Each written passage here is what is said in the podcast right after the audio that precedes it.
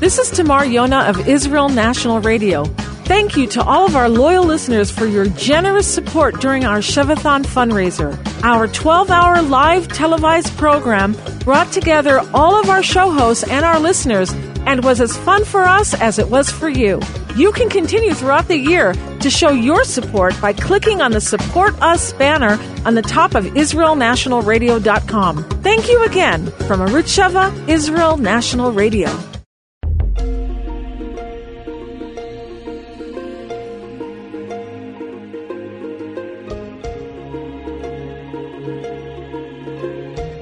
Shalom and welcome to all of you lovers of Hashem, His Torah, Israel, and the nations. Welcome back to the Noahide Nation show, and it's really good to be here. It's great to be on Israel National Radio with you folks. I'm your co-host Ray Patterson, and let me go ahead and uh, bring in my partner Prescott Johnson. Prescott, how are we doing today? Doing great, Ray. Lovely day today. Well, good. You sounding sounding pretty good. You ready for today's show? Uh, I'm never ready for the show, but but I'm good to go. Okay. Yeah. Well, uh, I am too, and I know our guest is as well, and we are certainly uh, blessed and Baruch Hashem for allowing this uh, opportunity to happen. As we have the guest we had from last week, Russell Kirk, who was uh, treating us all to a much much better understanding of what is kosher for Noahides, what is not, uh, what are the some of the things that we can do beyond being kosher is Noah Noahides. And let me go ahead and bring Russell back in here. Russell, how are you today? Ray Prescott, it's good to be back here. I just want to thank y'all for the opportunity to come back again and uh, discuss this uh, topic a little further. No, no, no. It's uh, us thanking you. We we appreciate you uh, taking some time out of your day to help us understand and learn more about this uh, whole idea of Gentiles uh, being kosher. And I know uh, last week we covered a you know number of, of different things. You know, as far as whether or not it's a, a commandment for uh, Noahides to eat kosher. Uh, we kind of talked about the differences that you know you might have been feeling in your life as far as physically and spiritually from from eating kosher that you are now. And I wanted to you know kind of move on from all of that which we discussed uh, last week and, and ask you this question and if you'd be willing to share with us uh, once again to kind of get the ball rolling the details of the Noahide dietary laws. Okay, well, very simply, Ray, what we eat halakhically is uh, has no limitations. We are free as uh, Gentiles to eat anything um, that we want. However, the halakhic restrictions come in how the animal has been slaughtered, right, and how the animal is, uh, and the condition of the animal at the time of slaughter. So this kind of this is this this leaves the uh, question, or, basically it begs the question. You know, if we can eat anything, why is the Jewish people, or why does the Torah speak of uh, things not to eat? And you know, basically, uh, these uh, we we uh, categorize them in the terminology which we understand being clean and unclean. Many Noahides um, choose to eat what is uh, categorized as clean. Now, this is animals that are suited for sacrifice. This is animals that are permitted for sacrifice, and these this is uh, what is known as, as a clean animal. Now, this is a totally voluntary um, part on us to, to eat this, to eat animals that are clean. Now, when we talk about um, animals that are, are not clean and eating them, the question is, is you know, what was what would be wrong? What is the difference between what is clean and what is unclean for as a uh, someone eating it? And the the phrase that I heard one time that kind of summed it up for me was, if we are what we eat and we eat what is unholy, then what are we? You know, so this is telling us, this is alluding to the fact that there is a spiritual connection into what we eat, and, and we we understand that um, people that uh, are very uh, spiritual, observant Jews watch very carefully what they eat because they understand that there is a spiritual connection to what they're eating, and um, so basically, this is um, what we're doing in this aspect as, as taking it onto ourselves. If we are somebody, if you are an individual who wishes to enhance your spiritual being uh, in in this manner, this is definitely one of the avenues that we choose to do so. Now we do need to understand that if you choose not to eat in this fashion, yet you maintain uh, keeping the Sheva Mitzvot, you are no less a Noahide uh, in any way, shape, or form, right? Yeah, as you can tell, you know this is the difficulty of this um, uh, this kind of dialogue, and this is what I struggle with. People have to understand that this is eating, choosing how you eat your meat is is not mandatory, and and therefore, if someone chooses to eat clean and their fellow Noahide chooses not to, there should not be any animosity in any direction uh, with this with their decision. One of them, uh, and, I, and I'll tell you what, you know, this is a very personal. Uh, uh, subject to me because you know I you know it, I understand it fully, being that you know being accused of trying to be uh, more holy than someone else. You're trying to be you know trying to be more righteous than somebody else, trying to put yourself above someone else. If you if you eat clean on the on the other side of it, people that eat clean, so, you know, kind of would look down their nose at somebody else. Well, they you know they're eating pork, you know, and you and you. Uh, and you uh, look at them in, in, in a certain way. This is the type of situation that this dialogue on this show and studying this mitzvah has to come out. This is not this is not from the sages. This is not from uh, you know uh, uh, the ArtScroll commentary. This is true life, actual living in Noahide and the problems that we face with it.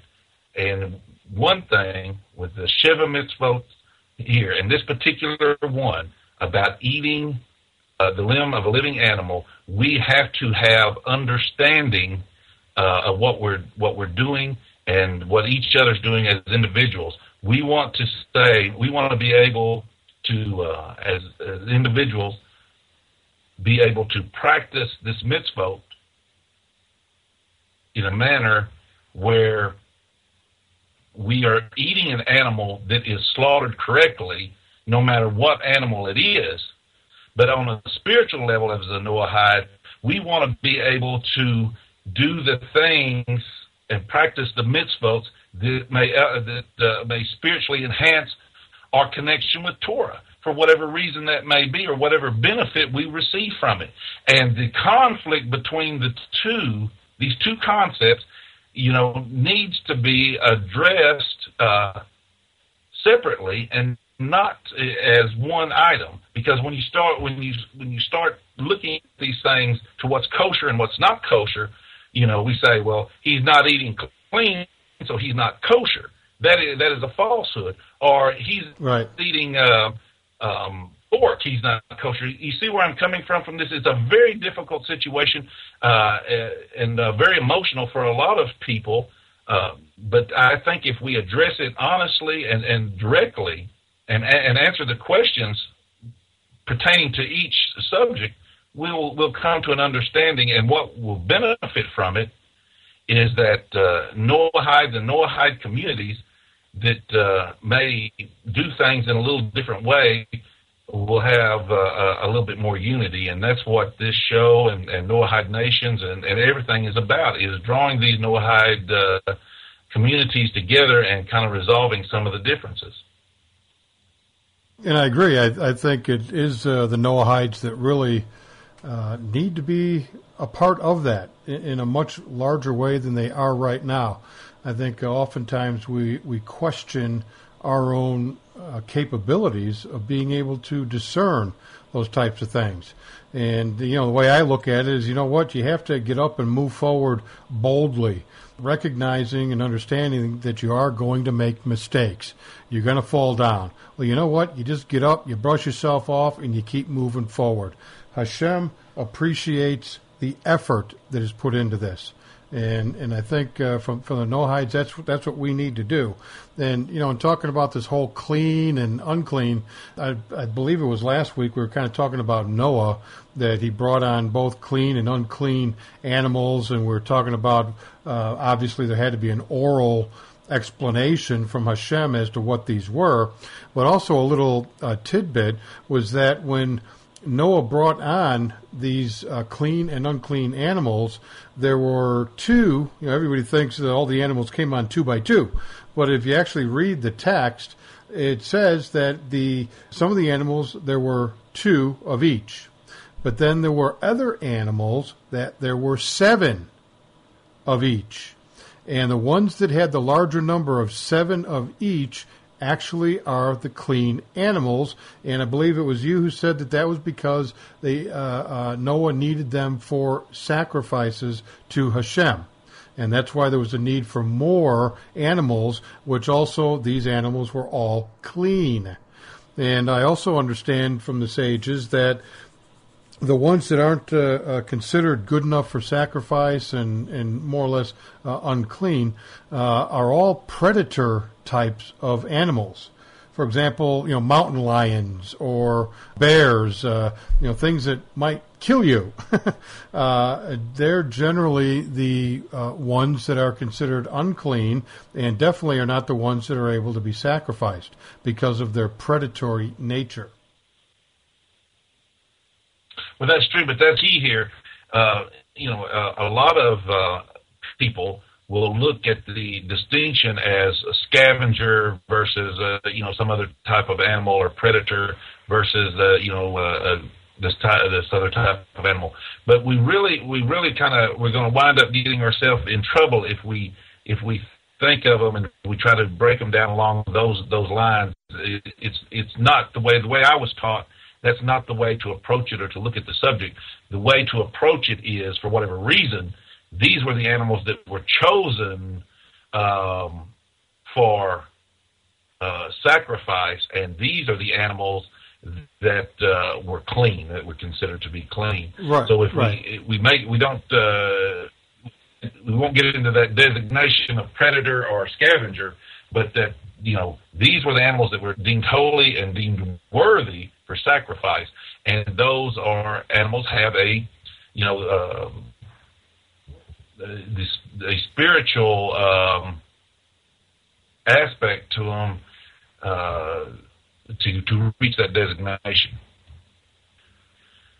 Well, I was just, uh, uh, just I wasn't looking at it as far as designating. I just found it fascinating that the animals that were not chosen as sacrificial animals uh, all tend to be predatory in nature. And the thing about Torah for mankind is that we that's one of the things we need to rise above is being a predator because we all know what we are capable of and uh, all of us have that predatory uh, animalistic way in us and we have to rise above that and that's what Torah helps us to do and so that's kind of what I was looking at it, not really in clean and unclean, even though those distinctions do exist. So you kind of have the clean and unclean, and then it, more importantly, it is how the animal is is uh, uh, killed, which really determines the value of the being kosher or not being kosher. That's true because uh, you can you can have a, a clean animal not be killed correctly and uh, and and thus it, it uh, um, causes it to be unkosher. So therefore, it is the kill process that is at the forefront and that is the most important.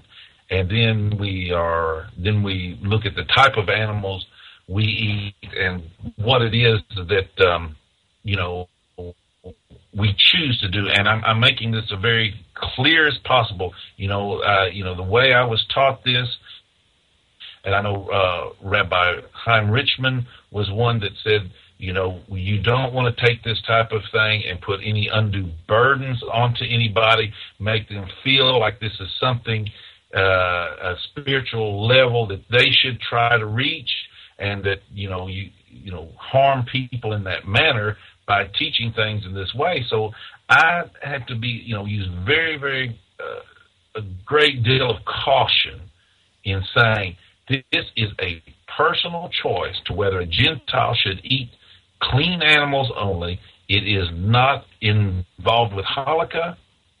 It is with their personal spiritual walk within Torah, this is what they choose to do.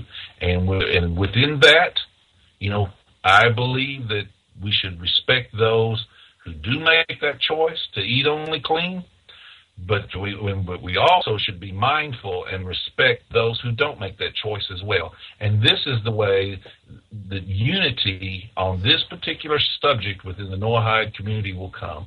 You know, you know, after this discussion and these debates that we're having here, I tell you what, a lot of people are going to ask the question, you know, well, well what is, uh, you know, spiritual about it, and and what is this thing that uh, some of these Gentiles are doing that they're choosing to eat meat, and they'll ask that question for themselves, and they will answer it within themselves. It, it's it's not for me to to answer it for them. it, it is a personal choice. That this is what happens, and um, I can tell you uh, at the conference in Florida in Rabbi Chaim Richman's uh, lecture there that um, he does, uh, you know, say and make mention that there is a spiritual benefit to eating clean. And you know, personally, that that's uh, uh, all I needed to pursue and to do something like that to understand it. You know, they realize that, but yet they're very careful not to put an undue burden on on people who are not required halakhically to do so. Okay. In terms of not putting a burden on anyone, which none of us want to do, and it's certainly certainly not mandated anywhere that I'm aware of in, in terms of uh, a, a, strict commandment. Uh, I, I, am curious what your thoughts are, having you know talked to quite a few people about this. I'm sure.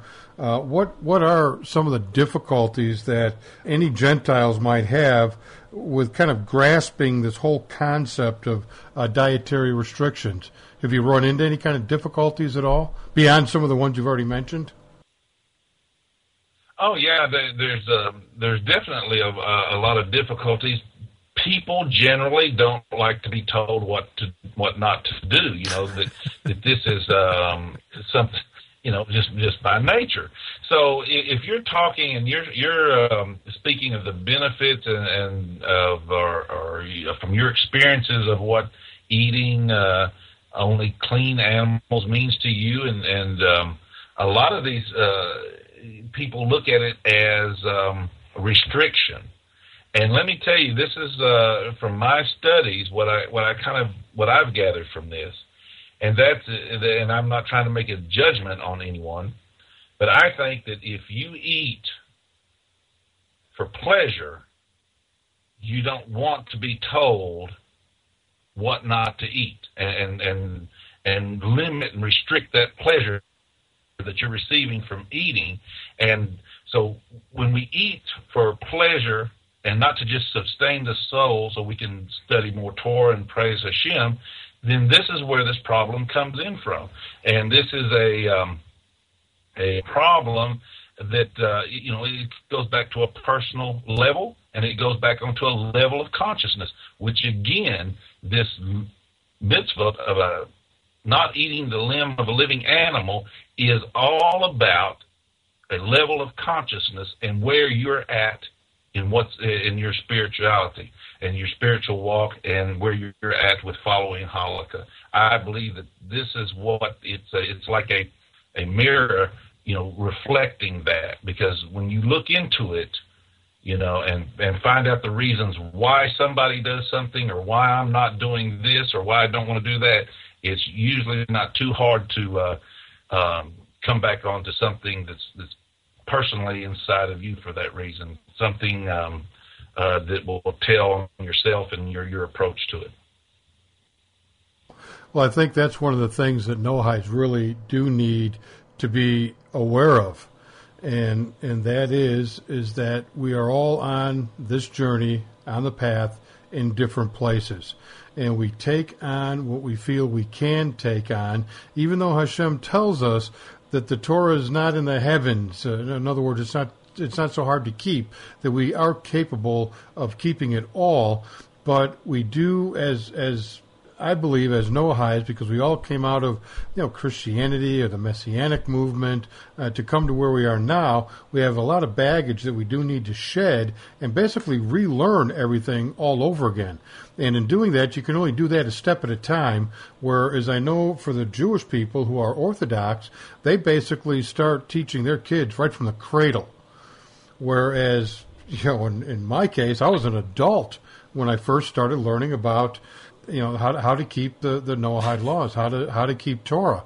Now, some might say, "Well, you're still in the cradle anyway," but you know, the, my point is, is that I was much older. So. I was thinking of the Wendy's commercial that they're playing now. Uh, the adult that's dressed in the baby. Oh, never mind. Sorry, yeah, that's a terrible yeah. visual right now. yeah, I, I'm I'm with you, uh, but uh, you're you're right. But that's kind of you know what I'm what I'm saying is that we have to do it step by step, and it's usually because we are, are at an older age. And I am hoping and, and, and praying by the with the mercy of Hashem that more Noahide adults who are having kids are going to be able and do raise their kids as Noahides, as as Torah centered Gentiles from the cradle, and that's what that's what we need to have start happening uh, sooner rather than later. But anyway, I, I uh, uh, digress. So let me let's why don't we move on here? Um, and this is probably a, a pretty basic uh, question that we can probably get into uh, in, in, the next segment because we are kind of running up against the uh, bottom of the hour, and I don't want to you know run overtime on this. Uh, but you know maybe you can address the question of you know what are the the real differences uh, between Noahide kosher and a Gentile taking on Jewish dietary laws. Because I know there are differences there, and I think it would be great if you could kind of you know, share some of that with us uh, when we come back from the break. Does that sound good to you? Great. Yeah, that sounds great, and that that is that is the basis of of what we've been talking about here. That they are two different things, and that uh, they're both uh, worthy subjects to look into. So, Excellent. Yeah, we will definitely get back to it. Excellent. Well, let's go ahead and take that break, and uh, folks, we'll catch you on the other side. Stay with us.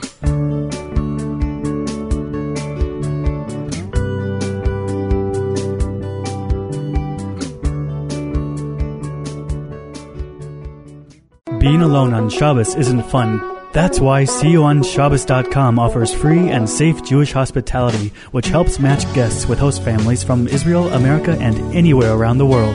It's like Craigslist, Janglo, or JDate, but for Shabbos meals. It's great for both travelers, singles, or just someone needing a good place for Shabbos. Don't spend Shabbos alone.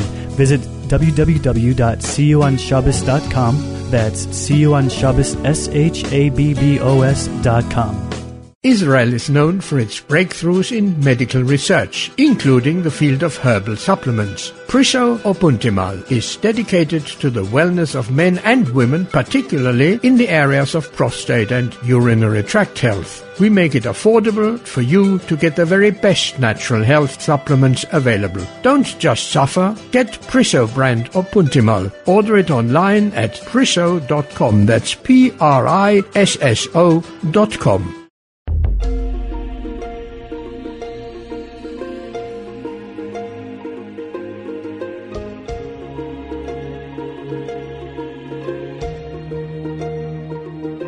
Welcome back, everybody. We are certainly glad that you stuck around for this very uh, interesting and, yes, we already know, controversial subject.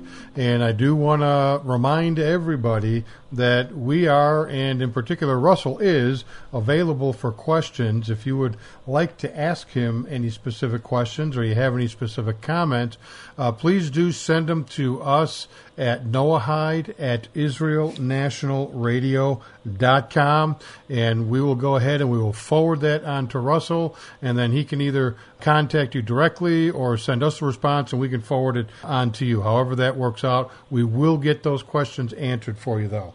And in the meantime, uh, let's uh, get back into this. Uh, Russell, let's say that there's a, a, Gentile out there right now that they've been listening to the last couple of weeks of, of these shows, and it's really uh, grabbed a hold of them. They they really understand it mentally, and they they have a spirit that is drawing them towards this. Just help us out here. What can a Noahide do? What options do we have today? that we could do if I decided to go out today and I'm going to start today? What are the options I have to go ahead and start with? Well, okay, first of all, you know, the the first problems that that, that come up is you know uh, what's on the menu for supper. When we get a grasp of this mitzvot and we we understand it and we want to start applying it, then what are the practical measures uh, that we should take to do this? And and uh, you know, first of all, when you're when you're planning a menu, um, fish is uh, is a wide open option to you. There's there's nothing uh, that is prohibitive within any of the the fish. Um, so you can eat fish freely. You can eat as much as uh, you want, and uh, and in any way that you want to. Now, your choice then becomes, you know, do you uh, you want to eat a, a species of, of fish that's clean or unclean? and that's uh, you know totally your prerogative and, and what you wish to do.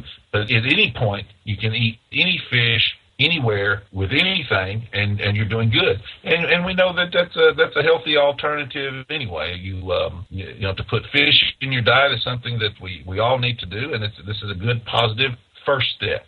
Russell, hold on, just for clarification purposes. Now, when you say fish, we got a difference between clean and unclean. As I understand it, a clean fish would be one that has scales.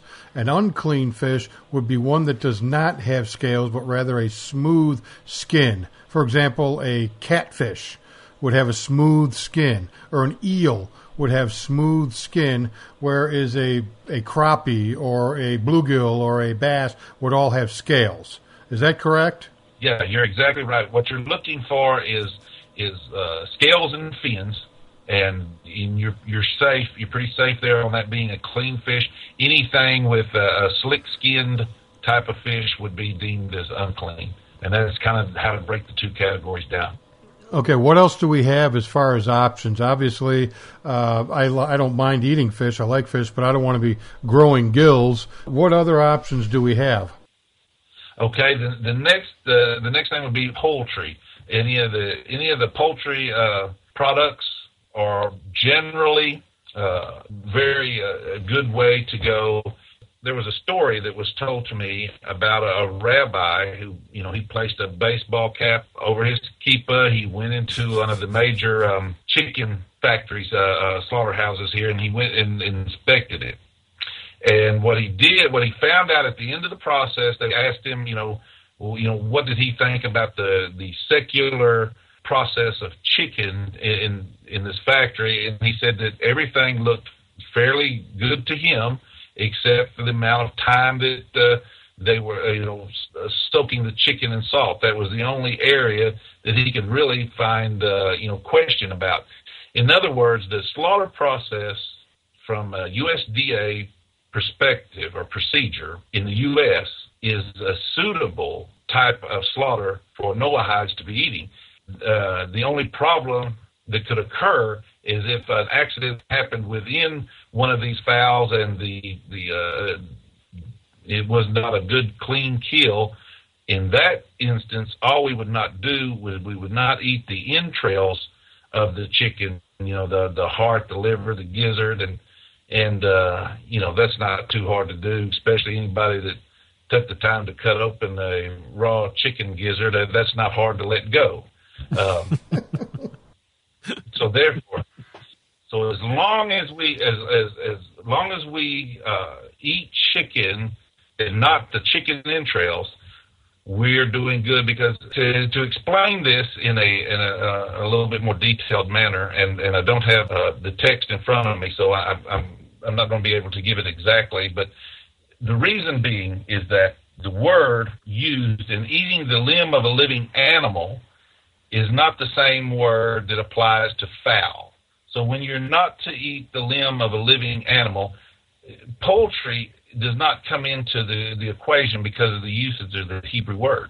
So therefore, what applies to uh, livestock uh, animals, it does not apply to poultry animals. So therefore, uh, you know, we don't have to have the same concern, but out of respect and um, uh, for the animals, you know, that we want to be sure that they are killed humanely and treated humanely in a manner. We don't want to uh, uh, take on anything like that with the poultry products, but that's what is ensured with the USDA that those animals are treated, you know, humanely. But like I said, human error will exist. It is not the same uh, type of uh, human error. It's not the same repercussion, should I say, as if the human error happened in a in a large uh, animal. And this is where the problem is in the slaughterhouses. It's with the large animals, not with the smaller animals. But in any case, the repercussions of it is not is not the same with the poultry because the word used for animal in the text does not include poultry. So therefore, we are, we are a lot freer. We have a lot more options, and it's a, a lot more better opportunity to uh, uphold our halakhic uh, requirements if we choose uh, chicken, and uh, and so that is another definitely another option to use. So, so now, so the if if I understand it correctly, then one of the distinctions then would be that uh, clean and unclean in Leviticus applies to uh, bird and fish and animals equally and here we're making the distinction that because in uh, in chapter nine of Genesis that the language there specifically refers to a land animal as opposed to uh, a bird. And that's am I? I'm making the right distinction there. Yes, you. This is uh, this is a perfect example, Prescott, of where the difficulty in in explaining this comes. One in one aspect, we're talking about the kosher Noahide kill process that uh, qualifies it or disqualifies it for a Noahide. And then in the other aspect, we're talking about you know what is um, uh, clean and unclean within the uh, requirements for the Jewish people and and their form of kosherness. So yes, you know when I speak of fowl and poultry, you know I'm saying you know any bird, any type of bird, whether it was deemed uh, uh, clean or unclean fr- from the text in Leviticus to what we would say it would be something that would be clean, um, that would be clean or unclean, it would be an option to eat, no matter what bird it is. If it is killed in a in a correct manner, then uh, the entire bird to be eaten. If it if it's not, if you're not sure that the bird is slaughtered in a correct manner, then you just don't eat the entrails of the bird. Mm. So with poultry, with any type of fowl poultry bird, there is a wide open option. But the only restrictive uh, part of it is is if there is a mistake, you don't want to uh, or if there's any unsureness about it, you don't want to eat the entrails of it because the halakha doesn't categorize fowl in Genesis 9 and 4. Right. Let's see, we've covered fish, we've we've covered poultry, we've covered beef. I am curious because that's a lot of protein, and you know there's a lot of people out there that really aren't meat eaters. Uh, do you know of any vegetables or fruit that would not be considered kosher for Noahides? No, no. And I don't think there's any uh, of vegetables or fruits that's considered unkosher uh, with any uh, diet, whether it's uh, kosher for Noahides or for Jews that I'm aware of. That wasn't the answer I was looking for. that, that that means that means my wife can keep force feeding me the salad. but now, oh, now yes, uh, green lettuce that that's not kosher. when we when we when we talk about though the uh, options, and I, and I think we may have talked a little bit about um, halal uh, we brought that open, uh, you know, brought that subject up a little bit, and we talked about uh, buying kosher beef, and we talked about that a little bit. What I was getting at here is, you know, we have the we have the options of buying kosher meat. We have the options of uh, having our meat slaughtered for us. We have the options of, uh, you know, eating fish you know, we are very lax with eating poultry. We have a lot of those options. We can uh, we have we can apply this process, you know, to when we go to the restaurant. You know, say for an example, you go to um, uh, uh, an anniversary party. You know, they decide to have it at a, a steakhouse. You go into the steakhouse and uh, you, you uh, everybody there is ordering the steaks and uh, you usually find on the menu, you know, chicken items or salmon items. So it's you can take these principles that we kind of learn and put them into place to where we can live a day-to-day life in, and still uphold, you know, our halakhic responsibilities. Uh, you know, hold up our, uh, you know, spiritual quest that we're on and and, and those endeavors. So this is not something, as uh, Ray had mentioned uh, earlier. You know, it's not something that's not impossible to do. The Torah is not something that's impossible, uh, but Torah always chooses life, and we can find out to where um, even if a Jewish soldier leaves and goes off into fight a war, in a foreign country, you know, it's permissible for him to eat pork if that's all the food that is there. Torah is always going to choose life. We shouldn't approach this uh, in a way that would be damaging to us, that we would go without eating, and that we we would feel guilty, you know, if uh, we fell into uh, you know uh, uh a, situation to where we couldn't uphold our standards that we put on ourselves, especially with the clean and unclean uh, aspect of it. But what so we've got to we've got to really put this into perspective that you know Torah is always going to choose life, and what this mitzvot is about is this mitzvot is about consciousness and being aware of of what we're doing and uh, how we are doing it, and all of this whole process, you know, draws us closer to Torah, closer to Hashem, and and and elevates us and, and makes us more aware of who we are and what we are and what we're doing. And that's the perspective we should be. It shouldn't be used um, for any type of condemnation, whether for ourselves or our, our fellow Noahides or Gentiles in general. So if we keep this in perspective, if we've learned anything uh, from this dialogue and this question on a very difficult subject and very difficult to articulate, if we've learned anything from it, it's that right there. That this is this is about consciousness and about being aware of what we're doing, both that fulfills halakha and and uh, enhances our spirituality and our relationship with Torah and with Hashem and uh, with one another as Noahides. Well, good. Uh, here's a question that's kind of been driving me crazy, and it's and I know this really deals with the Jewish law, but I'm curious how this fits in with Noahides, if it even does, if it's even a, a, a problem. But one of the things is, is you don't eat, or Jews do not eat meat and dairy on the same plate uh, together in any way, shape, or form. Now, this, of course, if I relate it to something simple, a cheeseburger is a Noahide able to eat dairy and meat together? Well, well, Ray, the uh, the the thinking behind that, the the meat and the dairy has to deal with a blood issue.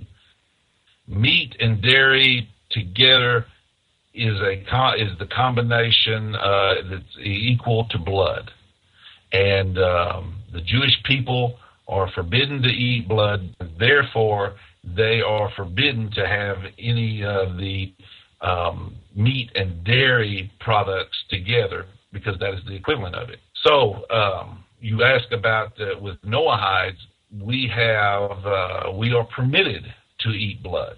Uh, it's um, I think uh, Rabbi Yirmiyahu Bindman uh, talks about that in, in his uh, in his book. That is allowable to us. So therefore, meat and dairy is not a halakhic issue for Noahides, for kosher Noahides. Now, the reason, uh, you know, eating um, meat and dairy, uh, you know, has some spiritual effects on people, and uh, those who understand that and uh, wish to observe that for, for those reasons, it's uh, it's it's acceptable to do. But there again, uh, I don't think that it should be um, to the extent that the Jewish people who are commanded not to do it, the um, extent of their preparations is is vast uh, uh, to make sure that dairy and uh, meat are separated, and the time frame in which they can eat one or the other in, in the digestive system, and and all of that that they go through is um, because they are commanded to be mindful of this. Now, again, when we take something on as a Gentile upon ourselves like this, we still do not have to take it to these extremes. We can be mindful. Eh, let me explain it to you like this. In in the uh, and this is one of the questions that perplexed me quite a bit for uh, uh, time is uh, within the Jewish kosher um, laws, they don't eat uh, chicken and cheese. Well, you know, how how do those two things come together, and and and how did this come about? And so the the thinking behind it is is because you know you don't want to mix flesh, meat, and cheese, and chicken being flesh and cheese being dairy. They want to remove all perception of uh, this uh, concept, so they chose not to eat chicken and cheese. This requirement is, is not on the Gentiles at all. And uh, I, the way I was explained, way it was explained to me, is that Gentiles shouldn't even consider this concept at all.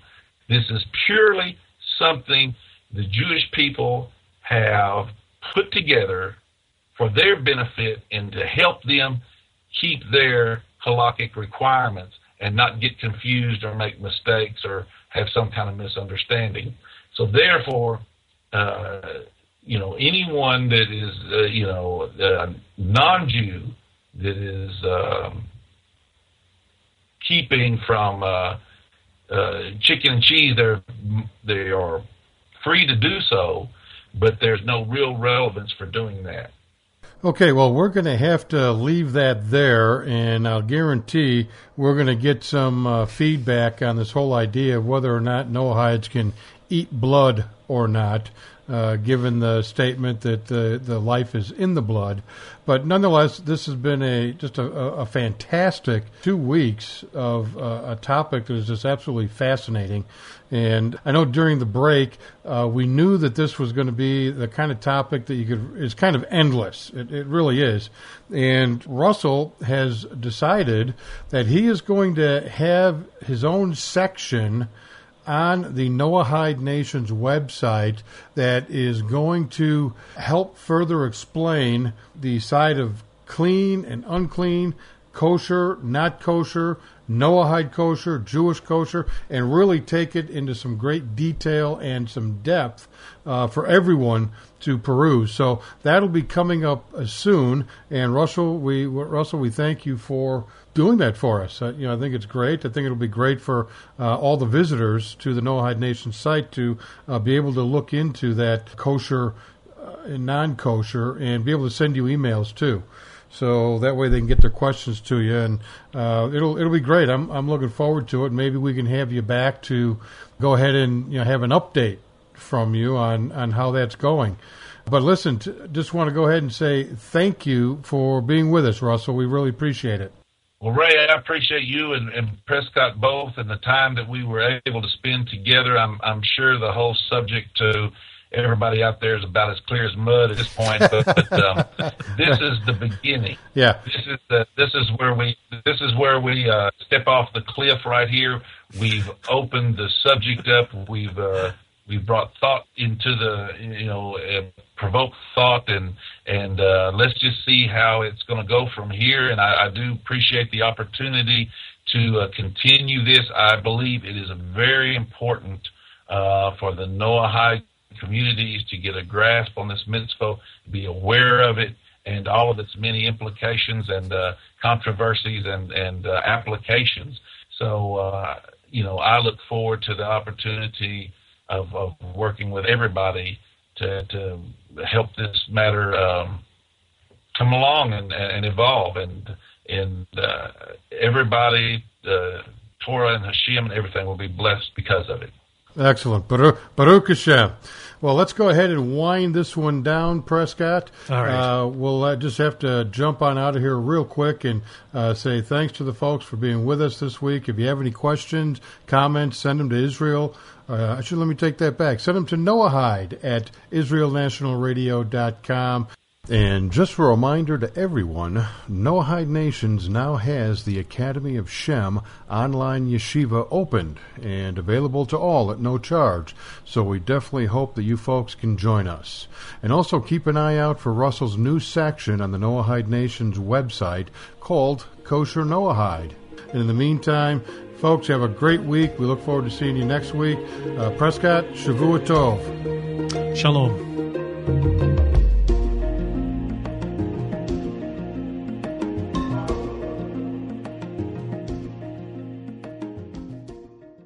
Joshua had one at Jericho. Gideon had one. Now you can too.